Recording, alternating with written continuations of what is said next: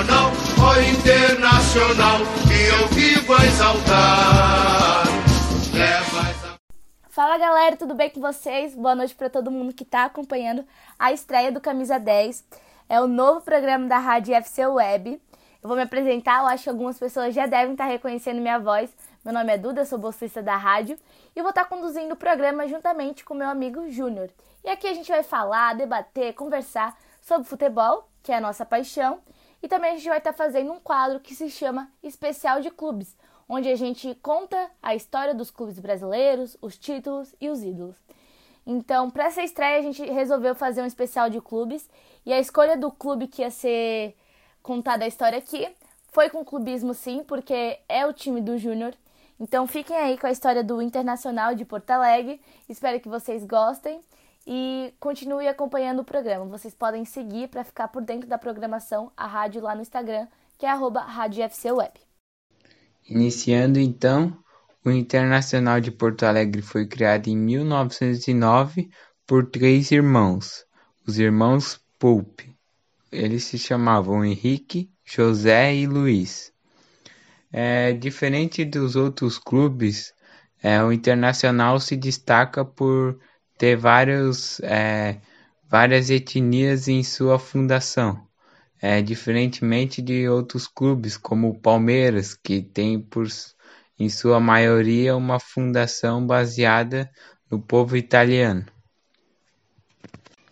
Até por isso que até hoje chamam o Internacional de o Clube do Povo. Isso também inspirou o seu nome, Internacional, no intuito de demonstrar que várias etnias, raças e culturas estavam engajadas no clube. Logo no início, o clube viveu uma fase conturbada. Muito se deve à dificuldade de arranjar um local para sua sede. A primeira delas ficava localizada num bairro chamado Ilhota, um bairro mais humilde de Porto Alegre. Porém, devido às grandes enchentes na região, que aconteciam com bastante frequência, o clube teve que abandonar a sede. Foi então que, já em mil novecentos e dez, o clube se mudou para o atual Parque da Redenção.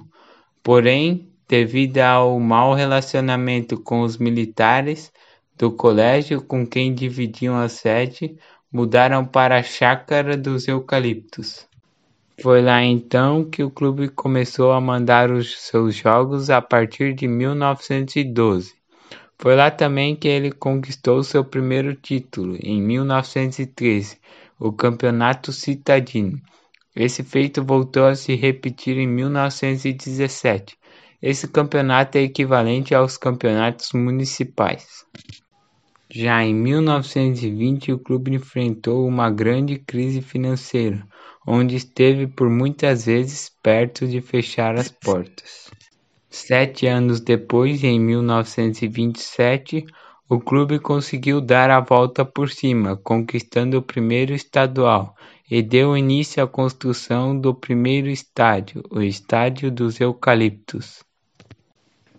Em sua inauguração, o Inter goleou seu maior rival, o Grêmio, por três a zero em mil novecentos e trinta e um. Anos se passaram e em mil novecentos e trinta e oito começou a surgir o time que depois viria a ser chamado de Rolo Compressor, onde após um ano a profissionalização do esporte no estado, o Internacional goleou seu maior rival novamente por onze a zero.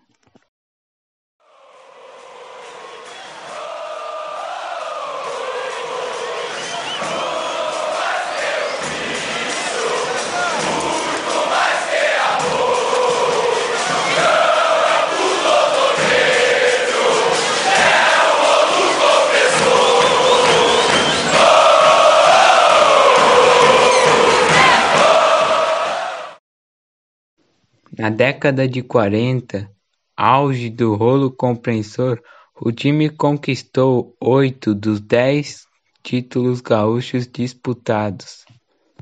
Isso ajudou muito o time a crescer, principalmente em seu estado, conquistando muitos torcedores. O sucesso não foi o mesmo na década de cinquenta. O time conquistou cinco dos dez possíveis títulos estaduais. Se por um lado o sucesso em seu estado não foi o mesmo, o Inter representou o Brasil nos Jogos Pan-Americanos de mil novecentos e cinquenta e seis. Outro destaque foi o sediamento de dois jogos da Copa de mil novecentos e cinquenta. Então, o então Estádio dos Eucaliptos foi o primeiro estádio a sediar um jogo de Copa no estado. Em mil novecentos e sessenta, onde o clube já possuía uma grande hegemonia em seu estado, o objetivo era ainda maior, estender esse poder para todo o país. Para isso foi planejado o que hoje é, atualmente é o estádio do Inter, a construção do novo Beira-Rio. Porém, essa construção vem conturbada por muitas polêmicas. Uma delas é que supostamente o Clube do Povo teria ganhado o terreno para a construção do estádio da Prefeitura Municipal de Porto Alegre. Em campo foi uma década bastante difícil para o Colorado, já que com os grandes investimentos para a construção do novo estádio, faltou o recurso para investir no campo. Apesar disso, o Inter conquistou dois vice-campeonatos brasileiros em sequência, mil novecentos e sessenta e mil novecentos e sessenta e um, perdendo apenas para o Palmeiras de Ademir da Guia em mil novecentos e sessenta e para o Santos de Pelé em mil novecentos e sessenta e um. É importante ressaltar que os torcedores contribuíram para a construção do Beira-Rio, com materiais de construção e até mesmo com mão de obra.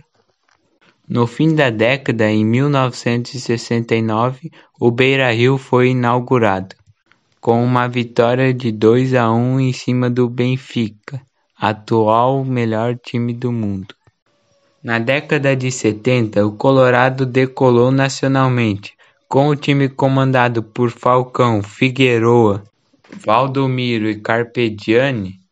Conquistou três brasileiros, sendo um deles invicto, marca que nunca foi quebrada até hoje. Na década de mil novecentos e oitenta, o Colorado não teve muita sorte. Bateu na trave na Copa Libertadores da América, no próprio Campeonato Brasileiro e na Copa União, o que hoje representa a Copa do Brasil. Mas o ano também serviu para revelar craques, como o goleiro da seleção Tafarel. Além disso, o clube conquistou o troféu João Gamber, em cima do Barcelona de Maradona, no Camp Nou. Outra marca da década foi a vitória do que hoje chamamos de Grenal do século, onde estava em jogo uma vaga para as finais do Campeonato Brasileiro e uma vaga para a Libertadores, onde o time de Abel Braga, coincidentemente hoje treina o Internacional, venceu o Grêmio, seu maior rival, de virada por dois a um. A década de noventa foi marcada pela resistência dos torcedores, já que mesmo com uma má fase e boa fase do seu rival, o Beira-Rio sempre estava lotado. Mas ainda assim, com essa má fase, o clube conquistou quatro campeonatos gaúchos e uma Copa do Brasil. Então vamos dar continuidade aí na história do Inter. Desde mil novecentos e setenta e cinco, o Inter se manteve como líder do ranking de pontos do Campeonato Brasileiro, e assim foi até o ano de mil novecentos e noventa e oito. Em dois mil e três, o campeonato sofreu uma reformulação e passou a ser disputado por pontos corridos. E desde dois mil e três, o Inter soma três vice-campeonatos. No ano de dois mil e cinco, o Inter somou setenta e oito pontos, ficando atrás do campeão Corinthians, com oitenta e um, que teve quatro jogos remarcados por conta da máfia do apito, um escândalo de corrupção no brasileiro daquele ano. Foi um esquema de resultado que estava rondando, né, o brasileiro. No ano seguinte, em dois mil e seis, é, o Inter ficou como vice também, atrás do São Paulo, e em dois mil e nove, novamente, atrás do Flamengo. E até hoje não conseguiu ganhar mais um Campeonato Brasileiro, o que pode mudar já esse ano, já que o Inter está na disputa pelo título, principalmente contra o Flamengo. No dia dezesseis de agosto de dois mil e seis, o Internacional escreveu um dos capítulos mais brilhantes de sua história. Se sagrou campeão pela primeira vez da Libertadores. Classificando como primeiro do seu grupo com catorze pontos, o Inter chegou até a final da Liberta contra o São Paulo, o campeão da edição anterior. O primeiro jogo foi disputado no estádio do Morumbi, contando com um público de mais de setenta e um mil pessoas. O jogo terminou em dois a um para o Internacional, com dois gols marcados por Rafael Sobis. E no segundo jogo, o Inter disputando sua casa, no Beira-Rio, acabou sendo campeão com um placar de dois a dois, tendo a vantagem pelo resultado do primeiro jogo. Os gols foram marcados por Fernandão e Tinga, e foi um dos momentos mais marcantes, com certeza, na vida do torcedor colorado.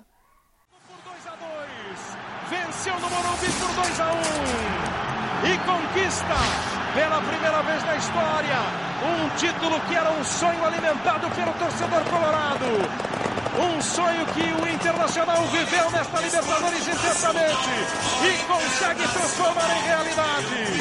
O Internacional comemora, é campeão da Libertadores.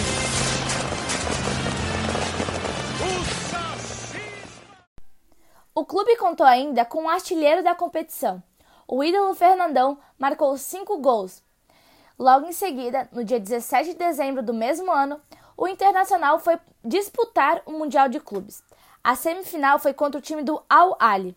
O time colorado bateu por dois a um, chegando assim à final contra o temido Barcelona de Ronaldinho Gaúcho. Mas o time, comandado por Abel Braga, conseguiu fazer um gol histórico, marcado por Adriano Gabiru, e saiu campeão do título inédito até então. Esse considerado por muitos o título mais emocionante e importante na história do Internacional.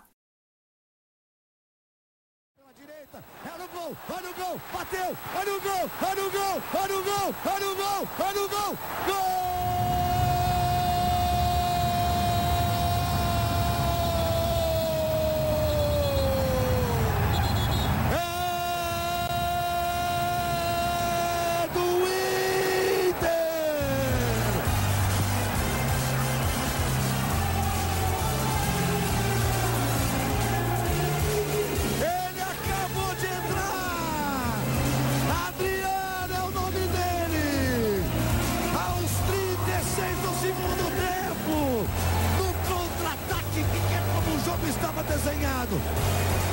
Olha, se vier da metade da taça pro Iago, valente, forte, corajoso, olhou, olhou o Luiz Adriano de um lado, meteu do outro. Em dois mil e oito, o time conseguiu fazer uma campanha histórica na Sul-Americana e se tornou campeão invicto da competição. A campanha foi marcada por cinco vitórias e cinco empates. O time bateu o Estudiantes na final por um a zero com gol de Alex e o jogo de volta ficou em um a um com gol de Nilmar. dois mil e nove foi tão marcante pois foi o centenário do Internacional. O ano começou com um título gaúcho, também invicto, porém o ano terminou de forma triste, pois o Internacional acabou sendo vice-campeão três vezes da Copa do Brasil, Brasileirão e Recopa Sul-Americana. Porém no ano seguinte o Internacional voltou com tudo. No ano de dois mil e dez, o Inter ficou marcado pela conquista do bicampeonato da Copa Libertadores. Durante o mês de julho, a competição foi interrompida por conta da Copa do Mundo daquele ano, mas o que não tirou o Internacional de forma, que chegou à final após disputar a semi contra o São Paulo, e a final foi disputada contra o Guadalajara. O Inter venceu os dois jogos, o primeiro por dois a um e o segundo por três a dois, com gols de Damião, Sobe, Juliano duas vezes e Bolivar.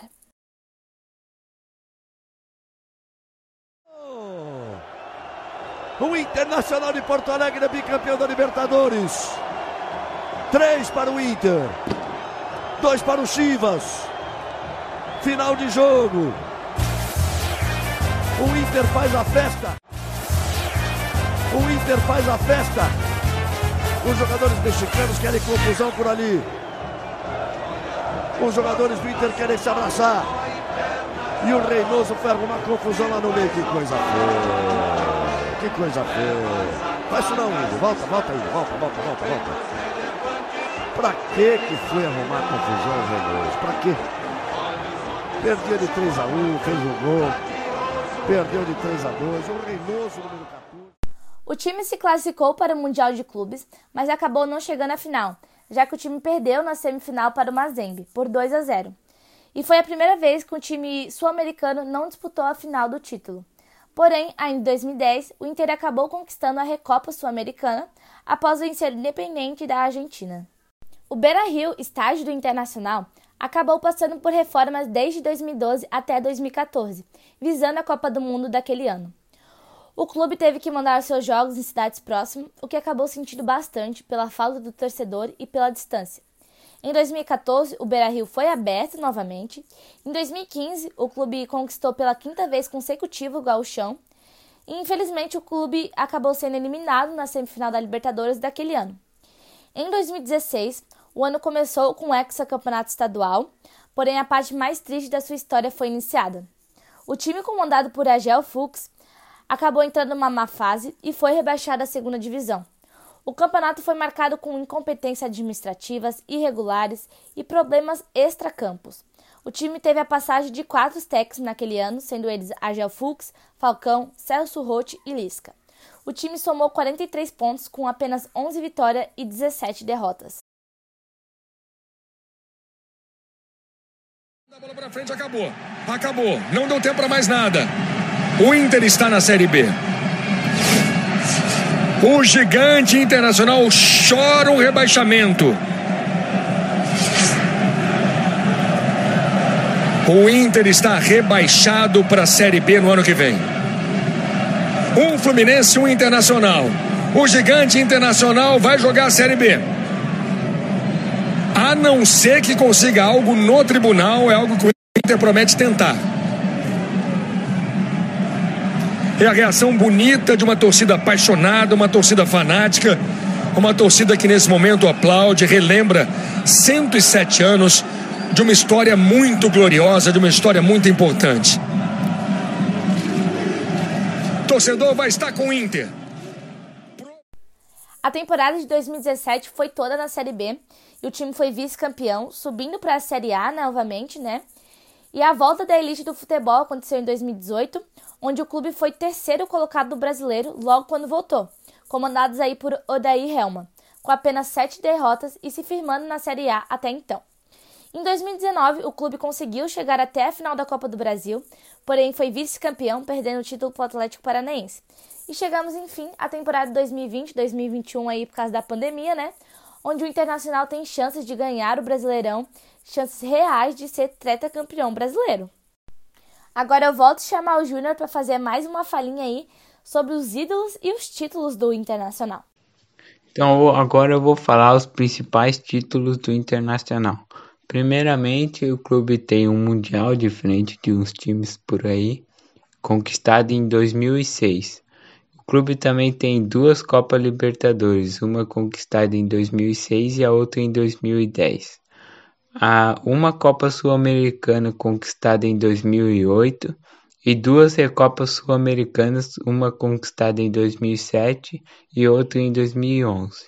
Uma Copa Suruga, disputada em dois mil e nove, e três campeonatos brasileiros, mil novecentos e setenta e cinco, mil novecentos e setenta e seis e mil novecentos e setenta e nove, de forma invicta. Uma Copa do Brasil, conquistada em mil novecentos e noventa e dois. O clube possui quarenta e cinco estaduais, sendo o primeiro deles conquistados em mil novecentos e vinte e sete e o mais recente em dois mil e dezesseis. Infelizmente para mim, que sou colorado, o clube entrou em uma fila muito grande por, em busca de um título brasileiro e de um estadual. Agora eu vou falar alguns dos ídolos do clube. Então, na minha opinião, o quinto maior ídolo do clube é o Valdo, Valdomiro, que foi um ponta-direita. O quarto, que também é o mais recente, é o D'Alessandro, que acho que todos conhecem, é um meia tradicional, um baita de um camisa dez. O terceiro é o Figueroa, um dos maiores zagueiros não só da sua época, como de todos os tempos. O segundo é o Fernandão, que conquistou o Mundial e a Libertadores pelo clube e que teve um, uma, um acidente de helicóptero onde ele faleceu. E o primeiro, o Paulo Roberto Falcão, que participou do Rolo Compressor e com certeza é um dos maiores meias que o futebol já teve. Depois foi chamado como Rei de Roma quando jogou na Itália. Ele participou do Tri do Brasileiro e do Vice da Libertadores. Teve algumas tentativas também como é, técnico no clube, mas não teve muito sucesso. E chega o final da estreia do Camisa dez. Quero agradecer a todo mundo que escutou até aqui, que está acompanhando ainda. Então, muito obrigado de verdade. Espero que vocês continuem acompanhando o programa, que vai ao ar a cada quinze dias. Então, na próxima semana não, mas na outra a gente vai estar aqui de volta falando sobre futebol como sempre. Muito obrigada de verdade mais uma vez e fiquem bem. Tchau!